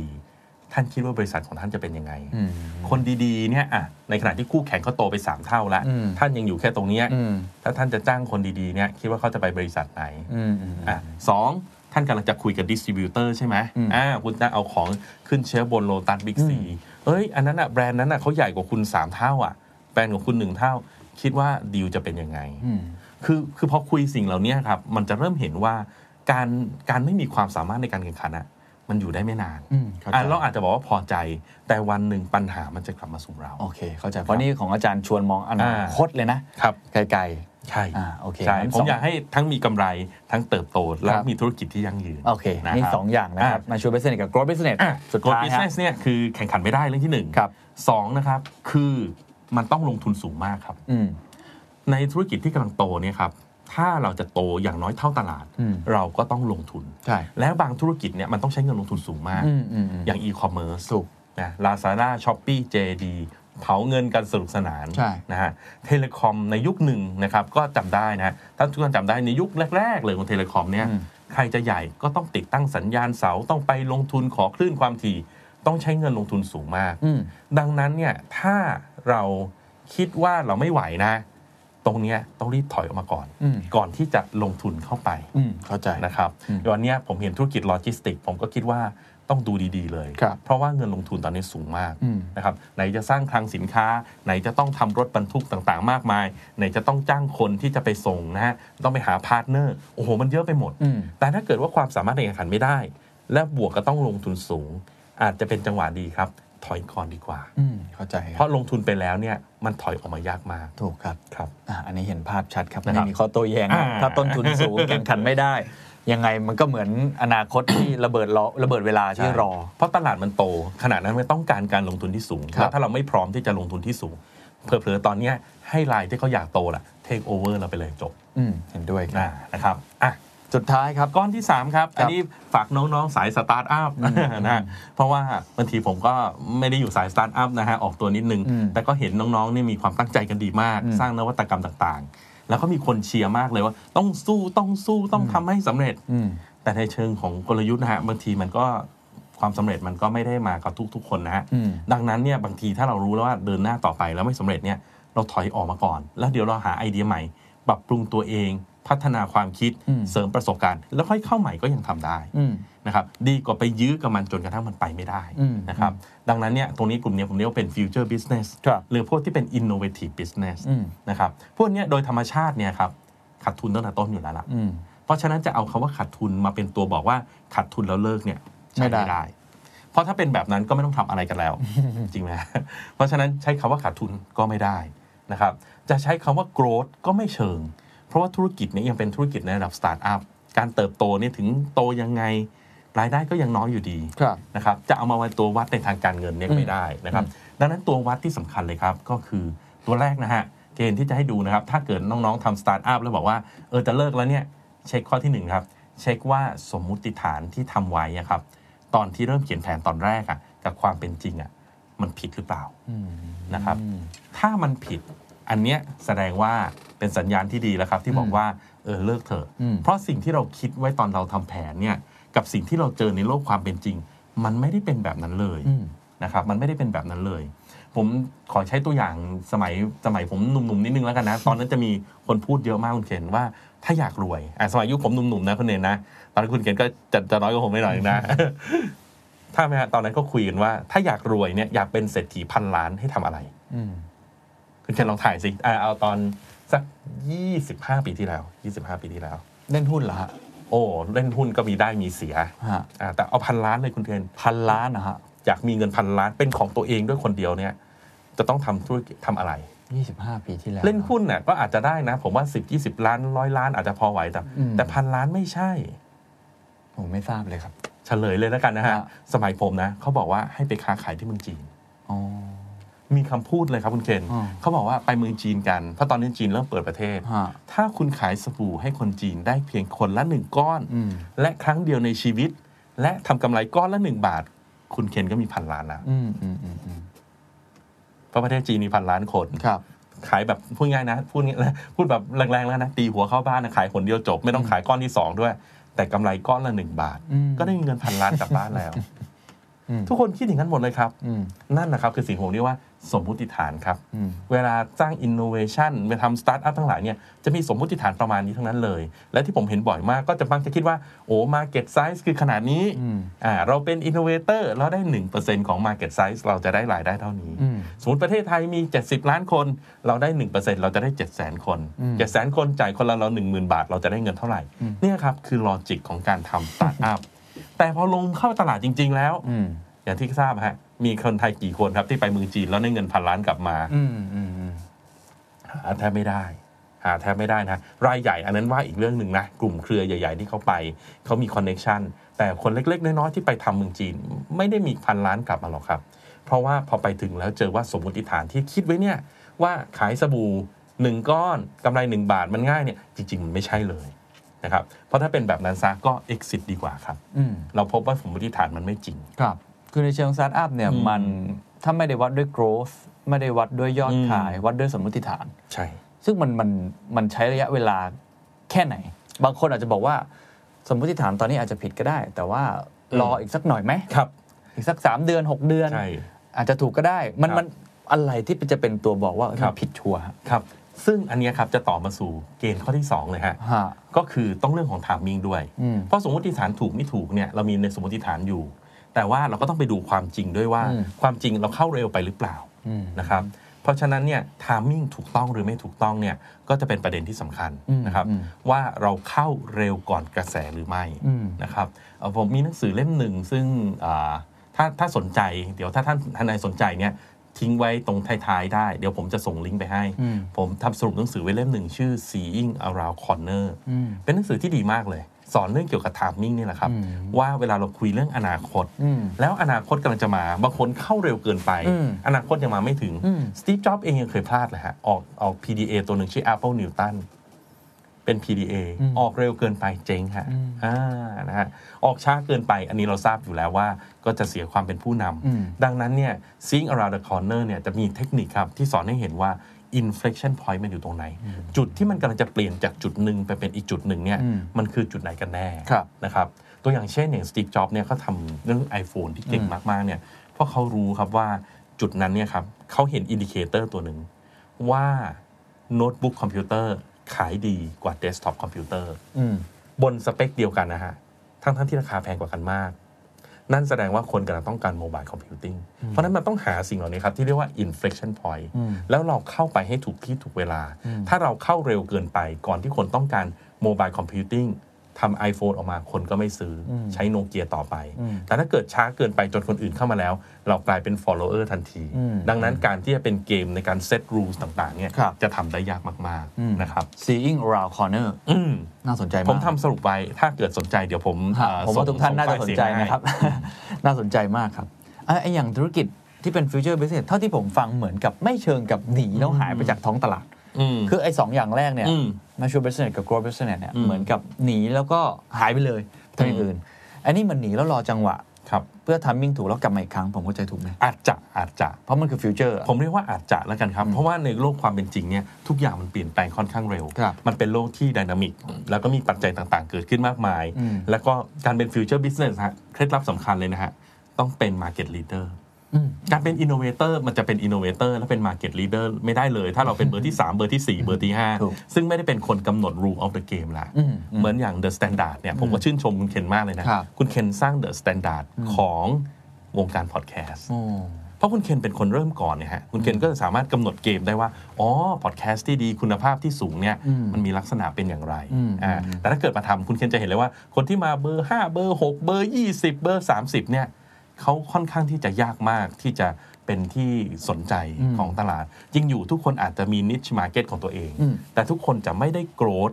อืม อย่างที่ตลาดกำลังเป็น อืม ไม่เท่าคนที่เป็นลีดเดอร์และเป็นคนที่เป็นอินโนเวเตอร์ อืม ครับ เข้าใจแล้ว เพราะฉะนั้นถ้าจะไปสู่ฟิวเจอร์ ต้ บิ อง ส เป็น เน leader ต้องไปใหญ่ ต้องไปใหญ่ อืม อย่าไปเล็ก อย่าชะลอเข้าเข้าออกออก ครับ แต่ต้องมอง inflection point ให้ออกครับ อ๋อผมว่าเองนี้น่าจะเป็นอีกตอนหนึ่งได้นะครับ Inflection Point น่าสนใจมากอ่าโดยสรุปทั้งหมดผมเห็นภาพแล้วนะครับว่าเราต้องเริ่มจากการตรวจสอบจิตใจเราก่อน อืม อิโมชันก่อน อืม เมื่อกี้คำถามที่อาจารย์ทนายถามคืออนาคต คุณอยากเห็นอนาคตธุรกิจตัวเองแบบไหน อืม มองอนาคตของตัวเองอยู่ตรงไหนนะครับ ถ้าเกิดมองแล้วรู้สึกว่าอ่ะเอาอิโมชันตัดออกไปแล้ว มัน อืม มันเป็นไปได้ยากอ่ะแล้วเราก็มาลองคุยกัน อืม นะครับ natural business growth business แล้วก็ future business ลองเช็คลิสต์ดูแต่ละข้ออคือผมว่าการที่เราจะหนีนะครับหรือว่าการที่เราจะออกเนี่ยถือได้ว่าเป็น อืม การตัดสินใจที่ยากนะ ยากกว่าการเริ่มต้นเยอะนะครับผมว่าเพราะว่ามันเจ็บปวดนะเอาว่า ครับ กันตามตรงเลยอยากให้อาจารย์สรุปสักนิดหนึ่งครับว่า เท่าที่อาจารย์ได้ปรึกษา ครับ ผมเชื่อว่าคงมีคำคนมาขอคำปรึกษาเรื่อง exit เนี่ยค่อนข้างเยอะสักเท่าเยอะ ครับ พอสม ใน ควร ช่วงนี้ครับ ใช่ใช่อะไรเป็นสิ่งที่เขามักจะเข้าใจผิด อะไรเป็นปัญหาที่อาจารย์พบบ่อยที่สุด ความเข้าใจที่อาจารย์อยากจะบอกกับทุกท่านในเวลานี้ฮะ ความเข้าใจผิดที่ผมเจอส่วนใหญ่นะครับ ก็อย่างที่คล้าย ๆ ที่เราทำกันมาเลยคุณเคนอันแรกเนี่ยคือเป็นเรื่องของ emotion อืม เป็นลักษณะของ attachment นะครับ เป็นการที่บอกว่าเนี่ยมันเป็นธุรกิจของฉัน เป็นธุรกิจของครอบครัวฉัน ฉันสร้างมา ดังนั้นเนี่ยไม่อยากออก อืม แต่ผมก็จะย้อนเขาถามเสมอเลยนะฮะ เอาแล้วคุณมาคุยกับผมทำไม อ่ะ ถ้าถ้าไม่อยากออกก็ก็ก็อยู่ ก็ทำต่อ บ้านไปเลย เออ ก็ทำไปเลย ก็ผมก็ไม่ต้องรับรู้ อืม แสดงว่าในใจลึกๆ คุณอยากออกใช่ไหม สับสนอยู่อืม อ่า นะครับ เพราะฉะนั้นอันเนี้ยคือจุดแรก ครับ ที่ต้องต้องมองให้ชัดก่อนว่ามันเป็นเพราะอะไร อืม นะครับ แล้วก็ดูในเชิงของ mindset ครับ ว่าเราทำธุรกิจไปเพื่ออะไร อืม เราทำธุรกิจไปเพื่ออนาคต ดังนั้นเรากำลังต้องถามว่าการตัดสินใจครั้งเนี้ยจะทำให้อนาคตเราดีขึ้นไหม อืม การที่เรายังติดอยู่กับธุรกิจเก่า ซึ่งดูแล้วทำท่าจะไม่มีอนาคตเนี่ยมันคือสิ่งที่ถูกต้องหรือเปล่า อืมอืม นะครับลองถามตัวเอง อันนี้มันอาจจะเป็นคำถามที่แรงนิดนึงนะฮะ ครับ แต่ว่ามันน่าจะทำให้เราได้คิดทีเดียวนะครับว่าเป็นยังไงนะครับ แล้วก็ถัดไปครับคือต้องคุยกันเรื่องว่า แล้วพอเราฟรีอัพรีซอสตรงนี้ได้แล้วเนี่ย อืม เราอยากจะทำอะไรต่อไป อ่าใช่ใช่ใช่ใช่ต้องต้องคิดอันนี้ต่ออ ม เผื่อไว้เลยถูกไหมฮะ ใช่ อ่า ใช่ครับ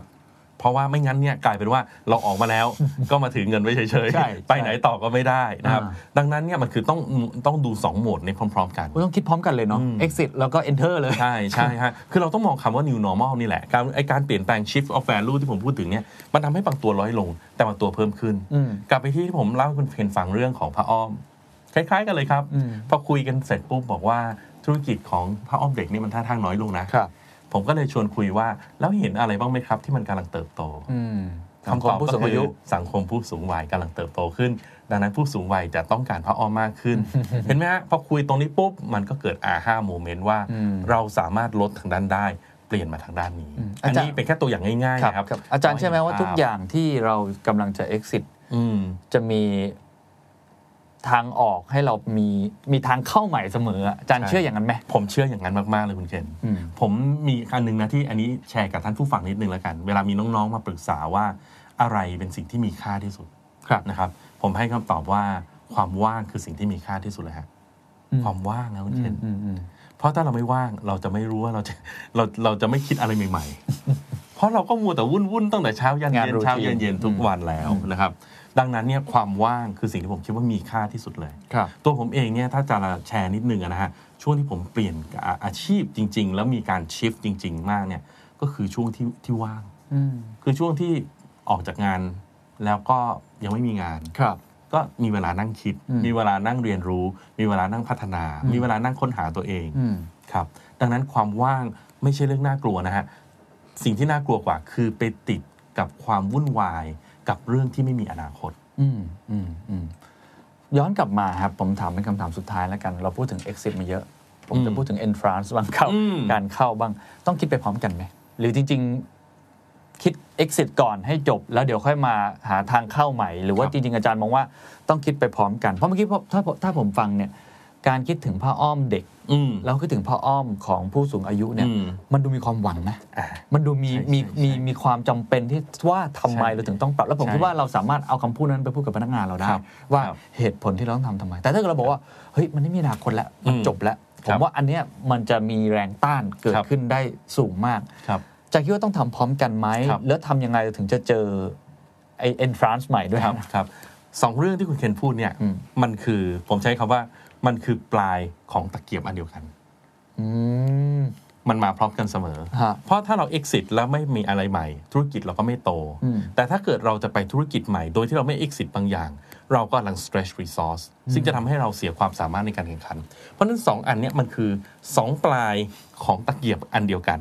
นะครับอยู่ที่ว่าเราเริ่มจากตรงไหน ขึ้นอยู่กับเพนพอยครับคุณเพน ครับ ผมเจอมาทั้งสองแบบนะ แบบตั้งแต่ที่ว่าบางธุรกิจเนี่ยเขากำลังแย่มาก ยอดขายตกลงกำไรตกลงเนี่ยมาชัวร์บิสเนสอย่างที่ว่านี่เลยขาลง เขาตัดสินใจว่าเขา exit อืม สิ่งที่ต้องคุยกันต่อไปทันทีก็คือเมื่อ exit แล้วจะไปทำอะไรต่อดี ใช่ นะครับเพราะฉะนั้นมีในมุมนี้เหมือนกัน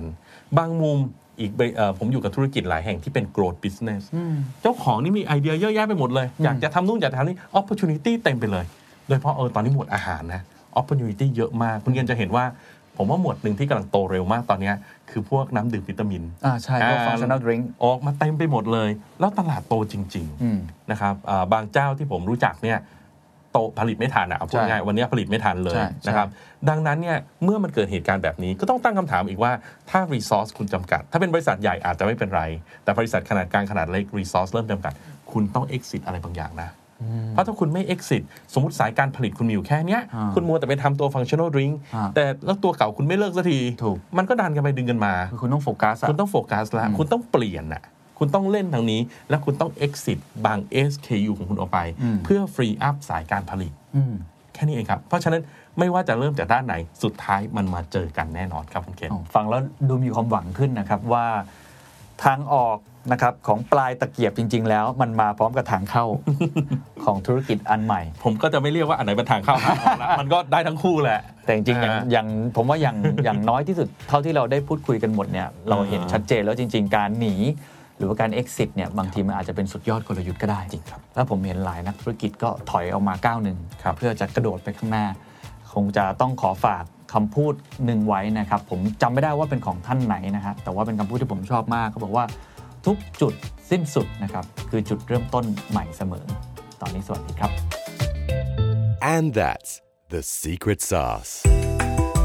ถ้าคุณชื่นชอบ The Secret Sauce เอพิโซดนี้นะครับ ก็ฝากแชร์ให้กับเพื่อนๆ คุณต่อด้วยนะครับ และคุณยังสามารถติดตาม The Secret Sauce ได้ใน Spotify, SoundCloud, Apple Podcast, Podbean, j o o x YouTube และ Podcast Player ที่คุณใช้อยู่นะครับ และอย่าลืมติดตาม Facebook Fanpage The Secret Sauce เข้ามาติชมเข้ามาพูดคุยกับผมได้เลยนะครับ